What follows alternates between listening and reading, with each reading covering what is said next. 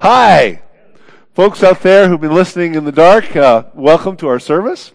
Glad you're here. So, um, so just uh, be thinking about that uh, for next weekend. Be thinking about how you can give testimony about God's faithfulness. And I will tell you, folks, it is one of the most encouraging services we do all year because we hear about how God has, has been at work in each one of us. So, um, yeah.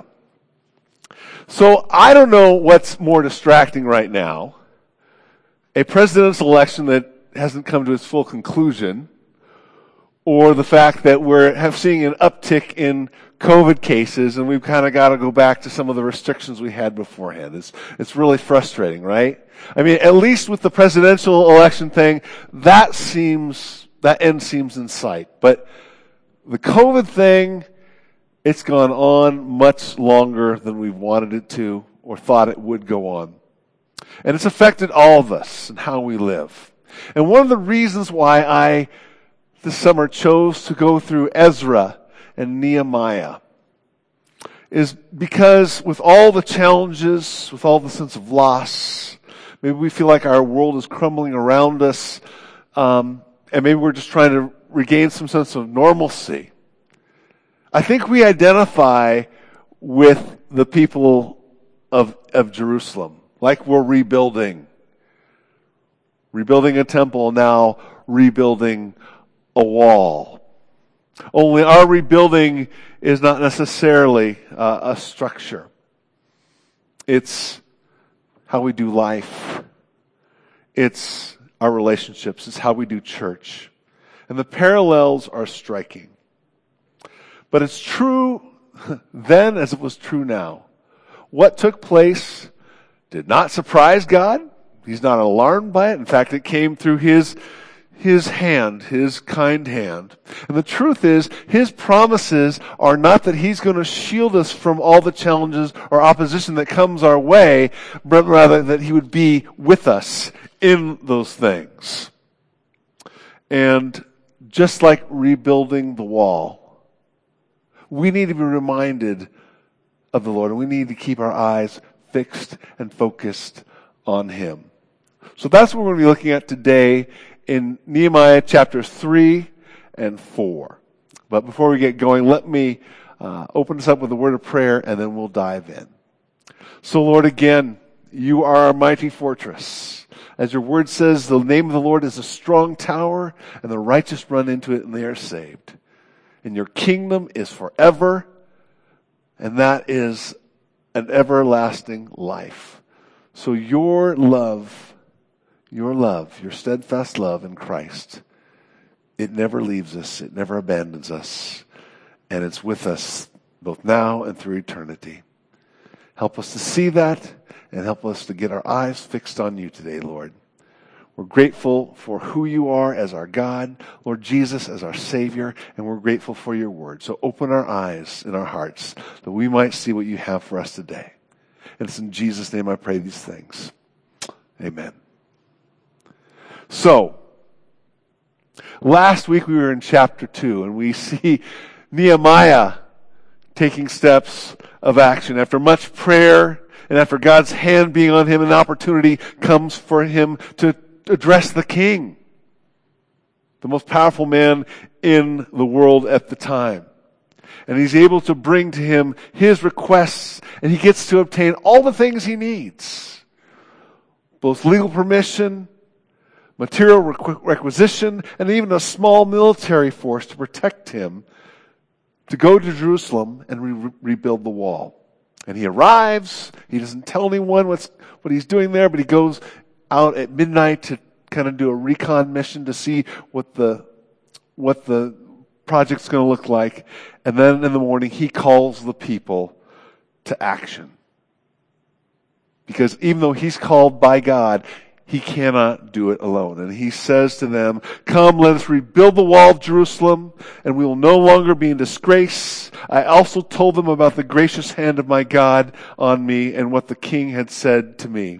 And they replied, let us start rebuilding. So they began the good work. And again, it's good work because it's God's work. It's what He has called them to do. And so Nehemiah chapter 3 is where the good work starts. They start rebuilding the wall. And folks, I'm going to tell you right now, I'm not going to read through the whole chapter. We're going to take a 30,000 foot view. There are 32 verses, but I want you to see these things. A sample of diversity of God's people who set out to rebuild the wall and the gates of Jerusalem. So, verse 1. We see that the high priest is involved in rebuilding the wall.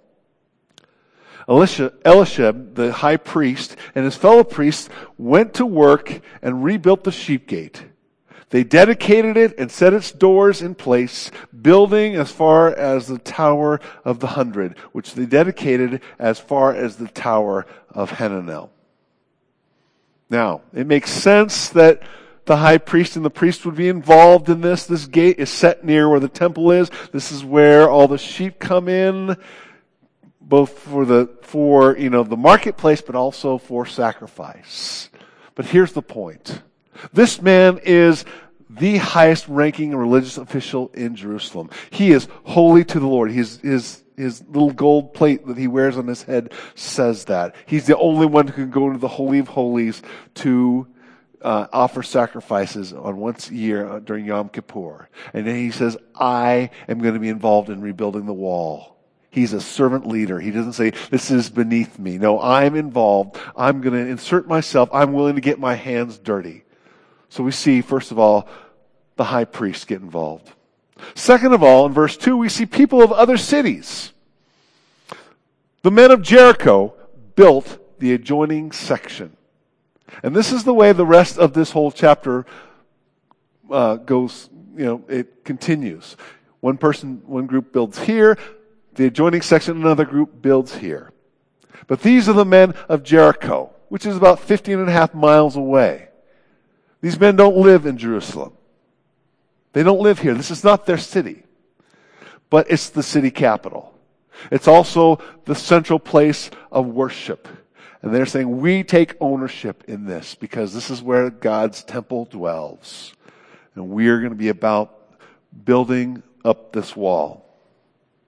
And then we meet in verse uh, 5 some leaders that actually weren't willing to build. Verse 5 says, The next section was repaired by the men of Tekoa. But listen to this. But their nobles would not put their shoulders to work under their supervisors. Now it's not clear what the issue is. Uh, we don't know whether it was pride. We didn't know whether they thought it was beneath them. We don't know whether they had a, a beef with the particular supervisors. I'm not working for that guy. We really don't know what it was, but they were not willing to contribute. And so they're recorded as people that would not be led. How about you? How about me? Are we willing to be led by others even when they're not doing it exactly how we would do it? How we would go about it? Or will we just say, no, I'm not, I'm not going to be involved in that? There were a couple of families who teamed together. Verse 6. The Jeshanah gate, which is, translates the old gate, was repaired by Jehoiada, uh, son of Paseah, and Meshullam, the son of Besodeiah. They laid its beams and put its doors and their bolts and, and bars in place. Again, these are two families coming together said, hey, let's, let's put our, our families together and as a community build up this wall. And then there was a goldsmith and a perfumer. Hardly people you think of as blue collar, right? But in verse 8 it says, Uzziel, son of Harhaiah, and one of the, one of the goldsmiths repaired the next section, and Hananiah, one of the perfume makers, made repairs next to that. And they restored Jerusalem as far as the broad wall. Now, per their professions, we're not thinking of these guys as, you know, construction guys. These are the fine artist types. We think, really, they're, they're gonna, you know, build a section? But it says they restored Jerusalem as far as the broad wall. They were willing, no matter what their background was. And then, verse 12, a man and his daughters. Shallum, son of Hello excuse me, ruler of half the district of Jerusalem, repaired the next section with help of his daughters. Now, I believe that Scripture teaches that men are called to lead in their families and in the church, but there are many women who are very quite capable, and we need to set them free to use their strengths and use their gifts. Here are some women who could operate power tools, who could get these things up and, and, and loaded. A man and his daughters. And then there were some who were willing to do the dirty work. Maybe the dirty work that some were not willing to do. Verse 12. Shalom. Excuse me. Verse 14. The dung gate was repaired by, by Malchijah, the son of Rechab, the ruler of the district of Beth Harakim. He built it and put its doors with their bolts and their bars in place. Folks, this is the gate throughout which the rubbish and the sewage and all that goes out. Not a very glorious or glamorous thing to do, but it, it needed to happen. This is, this is the sewage system. This is the, the, the waste system through which the city gets cleaned out. And, um, says, I'm willing, I'm willing to do that. He did it with a willing heart. You know, I think of Justin Long here. Has a great servant heart. He cleans our toilets. And folks, let me tell you, he does that with a whole heart unto God. It's holy, it's holy work because he does it with a heart unto God, even though it's not very glamorous or glorious. Then in verse 20, we meet some go-getters. Next to him, Baruch, son of Zabdi, zealously repaired another section from the angle to the entrance of the house of Eliashib and the priests and, and the high priests. You know, some people are just natural overachievers. It's like you're putting down 10 bricks and they're putting down 50. I mean, they just keep going. And whether, you know, whether it's just natural ability in, in some area or they just are, got an energizer bunny kind of thing going on inside of them. They're just keep, they just keep going and keep going. And you just wind them up and let them go. And that's a beautiful thing in the body of Christ. I think of my wife when she paints, right? I'll be like painting one area, like right here, and she will have like painted half a wall by then, right? It's because she has the skill, she has the ability and the drive. And then last in our sample size, we have merchants. Look at verse 31. Next to him, Malchijah, one of the goldsmiths, made repairs as far as the house of the temple servants and the merchants opposite the inspection gate, as far as the room above the corner. And between the room above the corner and the sheep gate, remember we started out of the sheep gate with the high priest, the goldsmiths and the merchants made repairs. Business owners, merchants, another goldsmith we meet Probably because at a certain section of the market was probably against the wall, but things have come full circle from the sheep gate all the way around to the, to the sheep gate. So if you read through the whole chapter, there are 40 different groups that are listed and 44 different projects within that. Some did more than just one. But here's the point. The challenge required diversity and unity and focus on the Lord. Diversity, unity, and focus on the Lord. Diversity. First of all, just a division of labor. Okay? There's a whole wall that needs to be taken care of. So you need to go here, you need to go here, you need to go here, you need to go here, right? We've got lots of places that, that people need to be working on at the same time. Division of projects, but also diversity of backgrounds, of skills, from all different walks of life. Again, from the high priests to goldsmiths to people from other towns. But there is a unity also. They're all working on the same goal to rebuild the wall, and it's all interconnected. And the, they're all willing to help, regardless of their background. There's no one that says, I'm sorry, you know, construction is not my gift. No, no, no matter what skills they had or whatever, at least they could say, here, here's a brick. I'll help do, I'll help do that. One little thing. And the focus, again, is on the Lord. The focus is on the Lord because the people started this project again because they believed that the gracious hand of their God was upon them, calling them to do this task. Now, how does it relate to us here at Berean Community Church? Yeah, in Christ, we are interconnected through Him. We're a body with different abilities, different gifts. And if you withhold from serving the body, we feel it.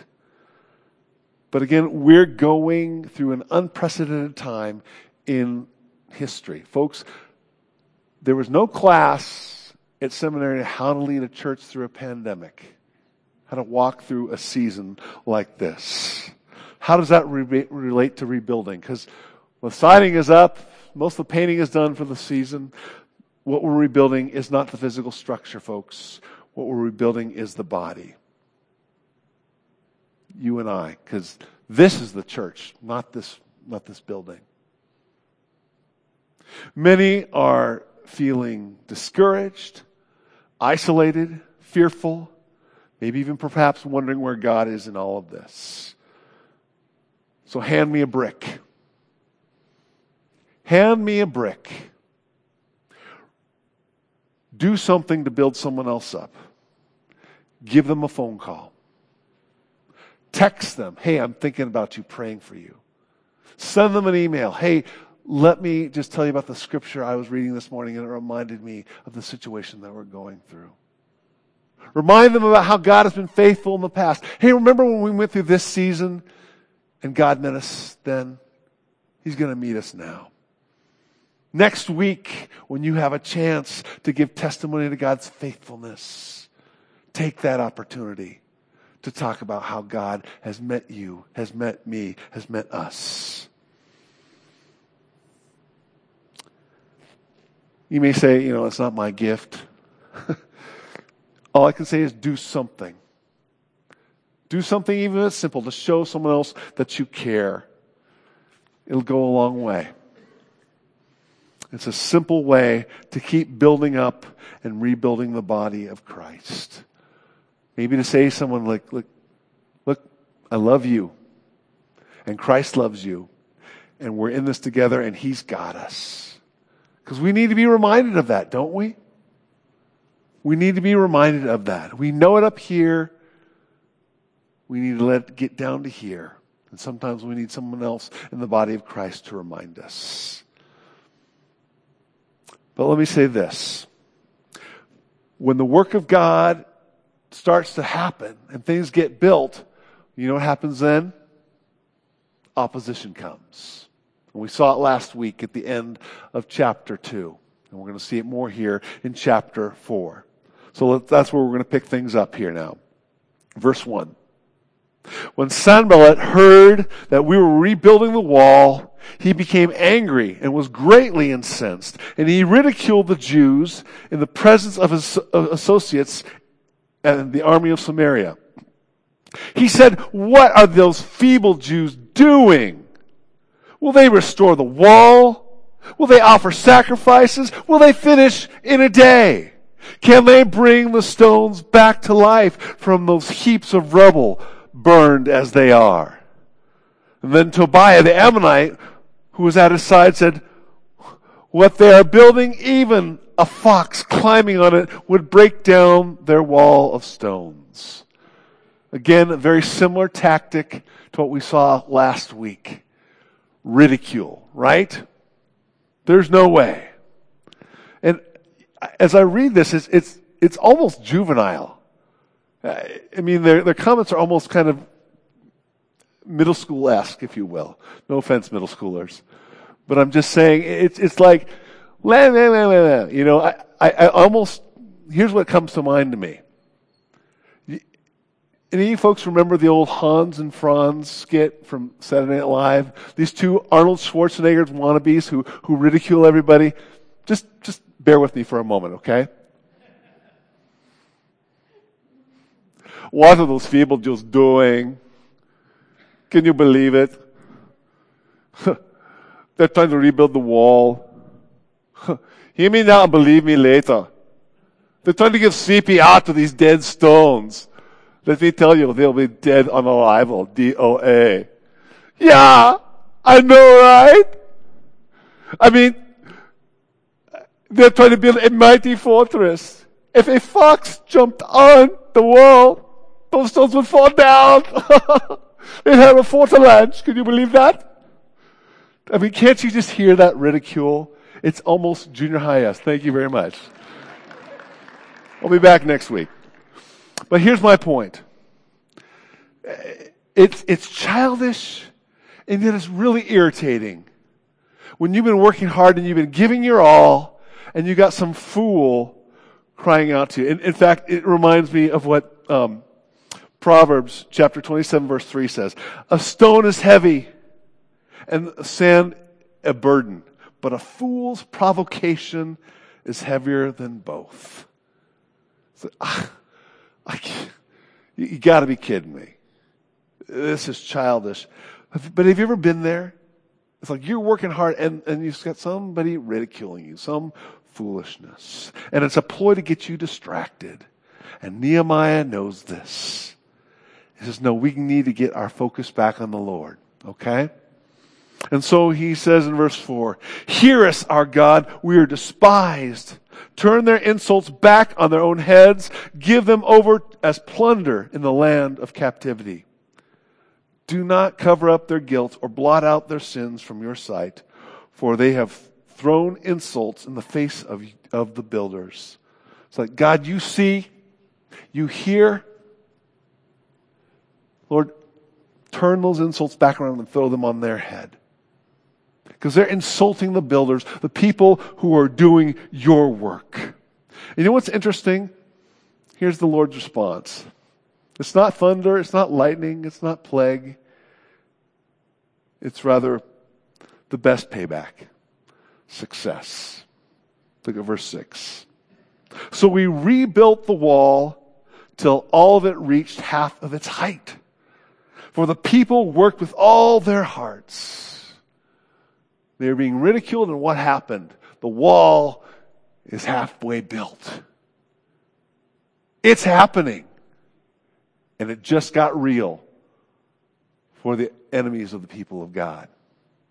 But instead of backing off, they enter into escalation. And look at verse 7.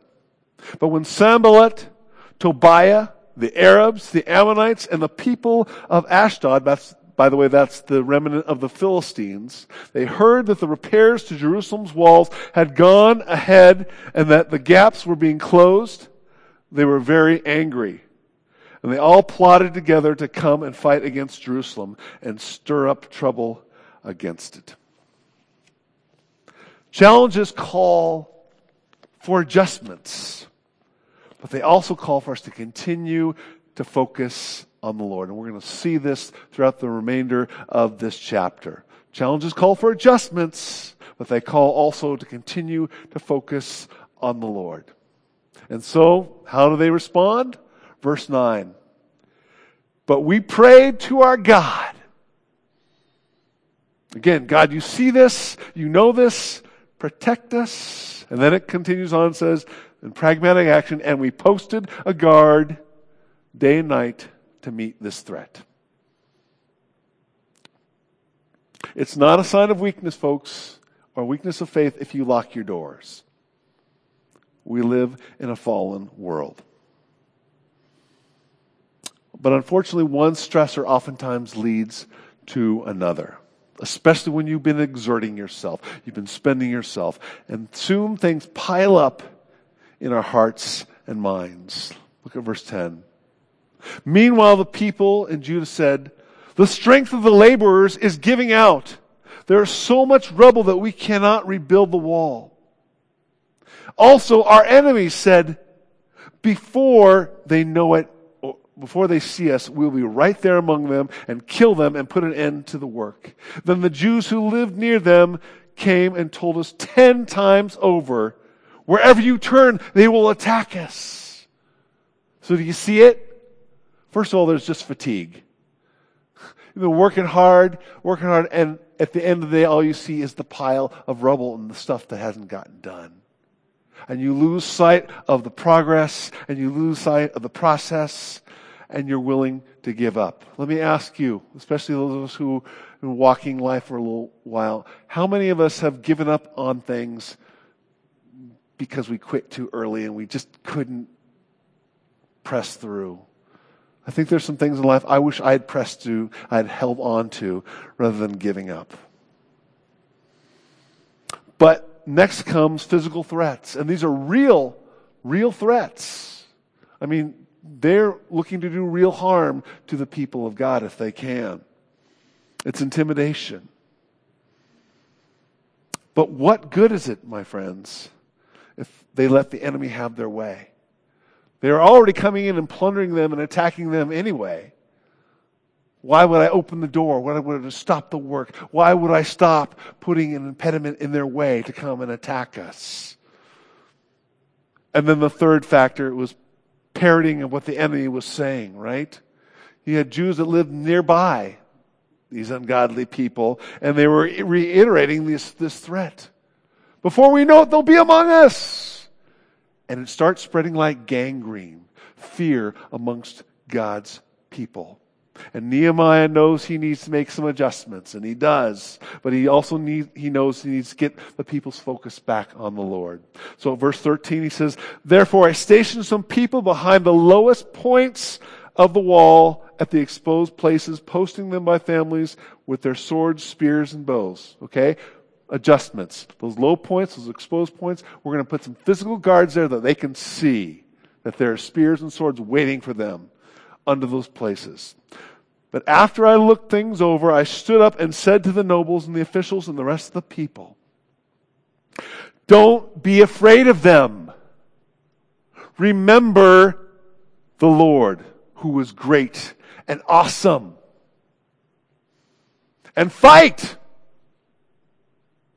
Fight for your families, your sons and your daughters, your wives, and your homes. Remember the Lord, who's great and awesome, who called us to do this, and He's with us. Don't forget that. Yeah, it's tough. But He's with us, and be willing to fight. Be willing to fight for your families, literally your brothers, for your sons and daughters, for your wives, for your homes, everything that God has given you be willing to fight. I think this is true of many of us, especially fathers, right? Someone touches our wife, our kids, our family, all bets are off. All caution to the wind. Look out, whoever's doing that. I remember in 1996, I was on the metro train in Atlanta with my mom during the Olympics. And this homeless man came up to me, asked me for money. And I just tried to ignore him. And then my mom tries to step between me and this guy. And I'm like, Mom, don't do that. Don't do that because if he touches you, we're going. We're going to the ground. And there's no holding me back. I think we all, I think oftentimes we feel like that. Like, if someone touches my family, there's nothing holding me back. But on a spiritual level, sometimes we demur. We need to be willing to fight. The enemy's coming, folks, whether you like it or not. And the scripture says, resist the devil. Resist the devil and he will flee from you. James chapter 4 verse 7. And Ephesians chapter 6 says, look, and all after you've done, chapter 6 verse 13, after all you've done to take your stand, then stand. And by the way, that's the, that's the chapter where he talks about putting on God's armor the belt of truth, the breastplate of righteousness, the helmet of, of, of, of salvation, the shoes of the readiness of the gospel of peace, the shield of faith, the sword of the Spirit. Be ready to fight because He's coming. He's coming. Be ready to take your stand. You know, in this COVID season as a church, we have tried to make our adjustments. We've had to, right? Masking and services, social distancing. We've got a video uh, feed now, things we didn't have before. We've tried to make our adjustments. There's a certain point where it's going, look, it's not about the adjustments. It's about the Lord being faithful and looking to Him. Our focus on Him. And we can't allow COVID to stop us from proclaiming the Word of God, from proclaiming the gospel, from reaching out to people with the gospel, to encourage one another. We can't cut ourselves off from each other. And I know that's difficult at times. But we need to be ready to fight, to encourage one another, to fight for one another, and not live in fear. Because we are God's people, and He is with us, and He is for us. And as I bring up this next verse, I don't want to be cavalier about things. I don't want to be careless with COVID precaution stuff. Nor do I want to, Uh, you know, try and pretend like I've got some spiritual bravado here. But I don't want to be ruled by fear. I don't want to be ruled by a cautiousness that keeps me from doing what God is calling me or us to do. And I realize oftentimes what the enemy is saying is you might lose your life. But Revelation chapter 12 verse 11 says this, and they triumphed, talking about the the devil or the dragon who's attacking the people of God. They triumphed over him by the blood of the Lamb and the word of their testimony, and they did not love their lives so much as to shrink from death.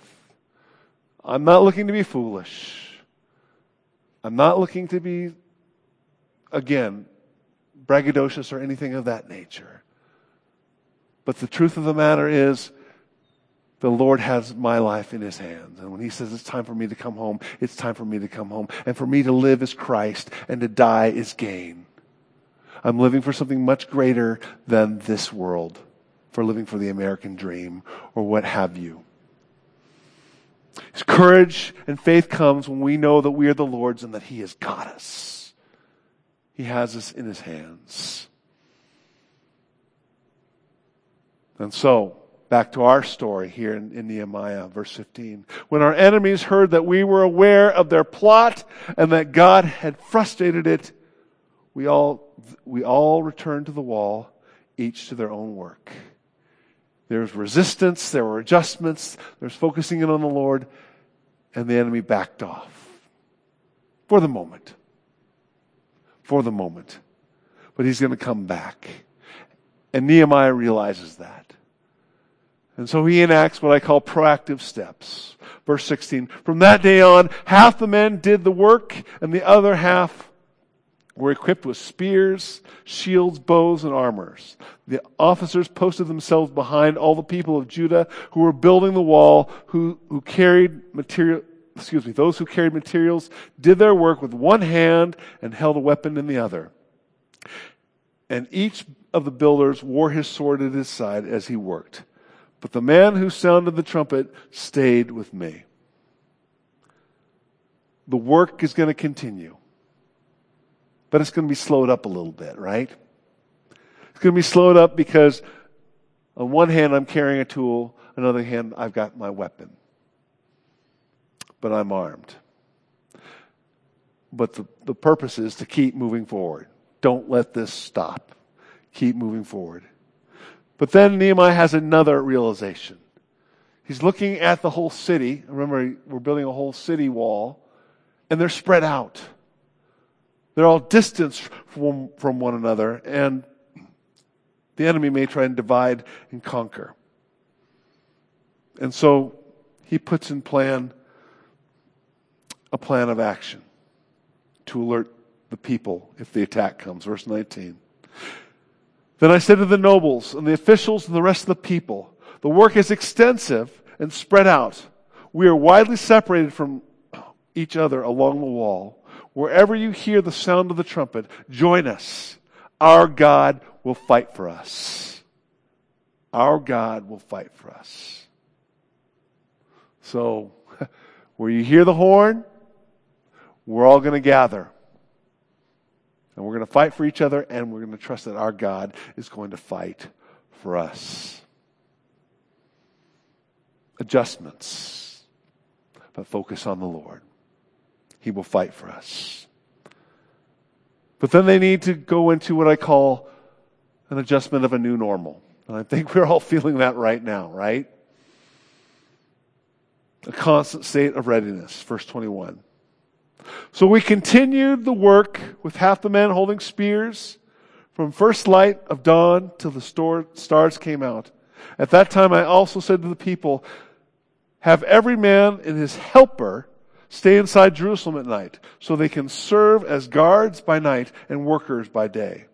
Neither I nor my brothers nor any nor my men nor any guards with me took off their clothes and each had his weapon even when they went for water.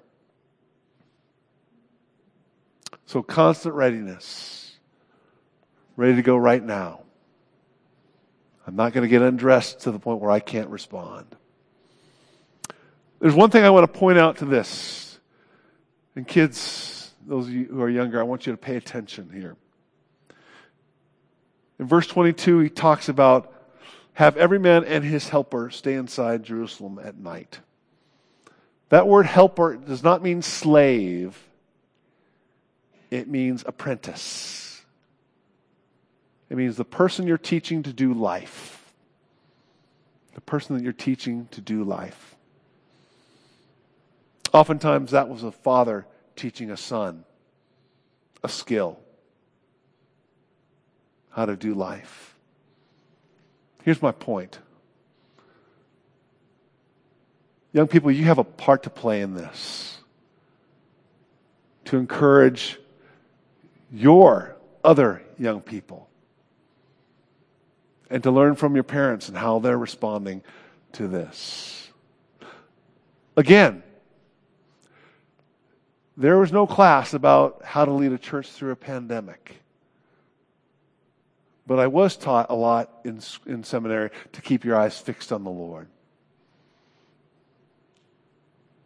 And this is what we need to do through this extraordinary time. Pay attention, kids. Pay attention to what God wants to do in the church right now. Because this, unless Jesus may tarry, and you may have to tell the next generation about how God was faithful to meet the church during this pandemic.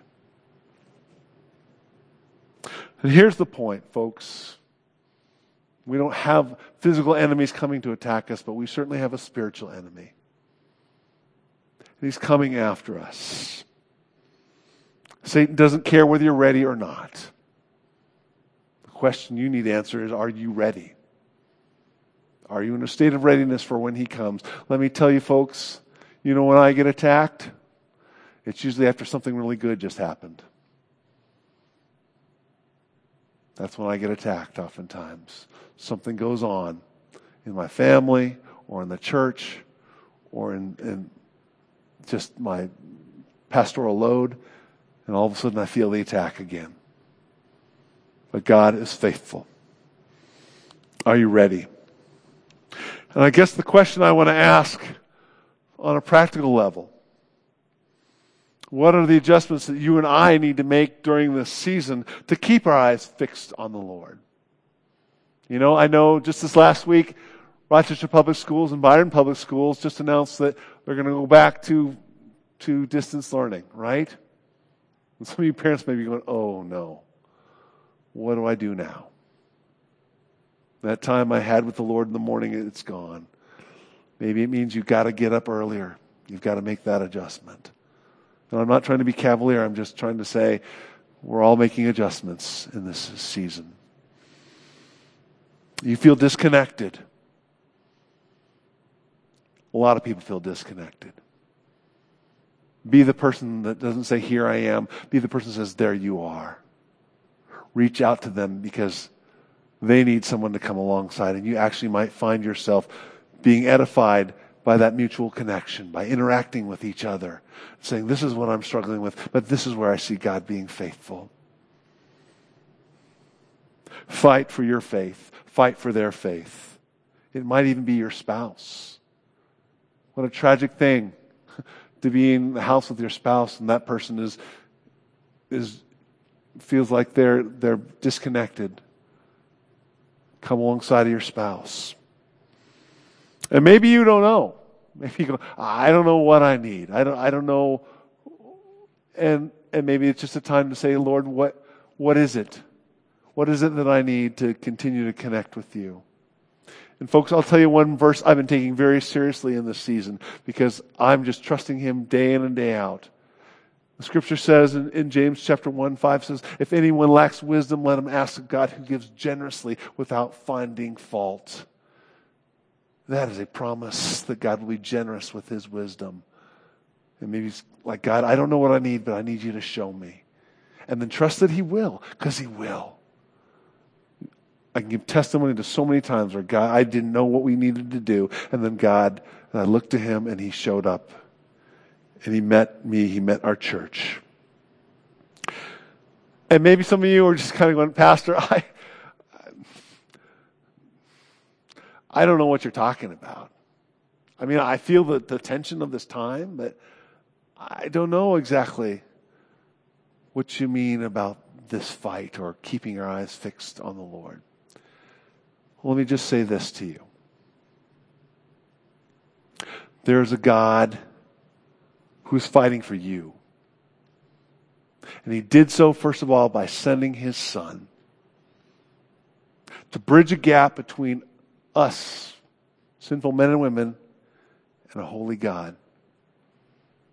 We were separated from him. But there's an, there's an enemy who wants to keep us separated. But Jesus came to rescue us, to seek and save that which is lost, to live a life of perfect obedience that we couldn't live, to bridge a gap by giving up his life as a perfect sacrifice as the Son of God to bridge the gap between us and the Holy God, and then to conquer death by rising from the dead. And those of us who will put our faith in Him, He gives us a new life, a new identity, a new nature, a new destiny. And by the way, He puts you in a new family who can come alongside of you and encourage you and uphold you. He wants the focus of your life, your faith, to be in Him. Without Him, I, I got to just say you're, you're a sitting duck. The scripture says in the, in the first epistle of John, says, This is the testimony that God has given us eternal life, and He's given it to us in His Son. And he or she who has life, he who has the Son has life. He who does not have the Son does not have life. Maybe today, your first step is just to put your faith in Him and what He's done and coming for you to give you life. We're going through extraordinary times, people. And yeah, we've got to come together to build each other up. Yeah, we've got to make adjustments. But ultimately, we need to keep our eyes fixed on the Lord. That's where we need to keep our hearts and our minds in this season.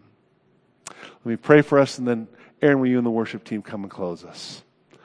So, Lord, we're grateful for this good word. And Lord, I want to pray for that one who needs to put their faith in you right now. And if that's you, my friend, I just pray that you pray along with me right now. My words aren't magic, but they're the, the words of a sincere heart. Lord Jesus, I realize that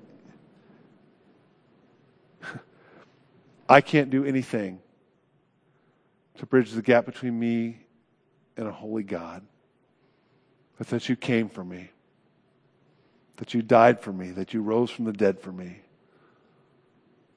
So come into my heart right now. And I don't even know what that means, but come in and take residence and take charge and give me the life that I don't have in myself. As I put my faith in you because this world is not going to last forever, but your kingdom will. So come into my heart. Make me your child. Help me to follow you and do what I cannot do myself. And for the rest of us, Lord, who are already your children, give us grace again to keep building up the body